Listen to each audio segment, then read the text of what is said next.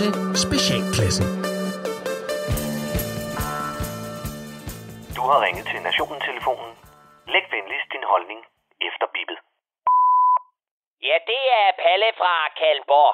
Kære Danmark, din ubetydelige lille landsbytos. Jeg vil bare lige sige, at jeg skulle da også pænt træt af corona, manglende vacciner, restriktioner og Jens Rode, den rødblå vælsættede kajkage. Men derfor behøver du for helvede ikke at tage dig som et par bokseskadet frontallapper i skallen på Mikkel Kessler.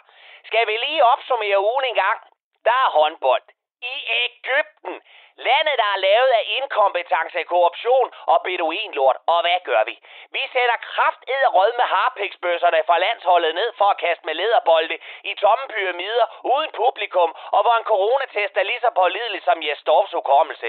Vi andre, vi skal hjemmeundervise vores hæstlige børn og lade håret gro, imens Mikkel Hansen, den forvoksede neandertaler, rejser rundt på første klasse og hæver sin løn, imens han skider sin tarm ud med alt betalt af DBU. Og nu vi er ved Mellemøsten, den er lortstinkende kebabrulle, så kan man jo ikke komme til Dubai for influencers, bloggere, Mikkel Kessler og en enkelt venstrepolitiker, der bare er på arbejde.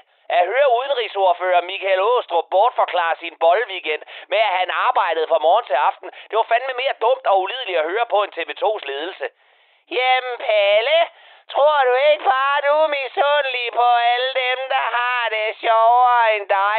På ingen hygger mig da gevaldigt med at se de danske minkavlere blive mere forgyldt end en afgående bankdirektør og stå og pusse næse i 19 milliarder kroner. Som alle andre landbrug i det her klamme lille land, så var det en underskudsforretning, hvis pelset røv blev holdt oven vandet af statskassen, men som vandt folkets gunst, da sejmor med det mundbind lukkede bæksen. Og når man taler om socialdemokrater, så lugter der af lort. For en forvokset bilder bæreudgave af statsministerinden fik hele landet til at skide skråt, da en flok sølvpapirshatte sat ild til den med et skilt, hvor der stod, hun må og skal aflives. Jamen Palle, Palle, det var også for meget, og det var meget udansk at gøre den slags. Og hold kæft. Hold din kæft. Sidste år, der brændte enhedslisten Lars Lykke og Pia Kærsgaard dukker af til Sankt Hans.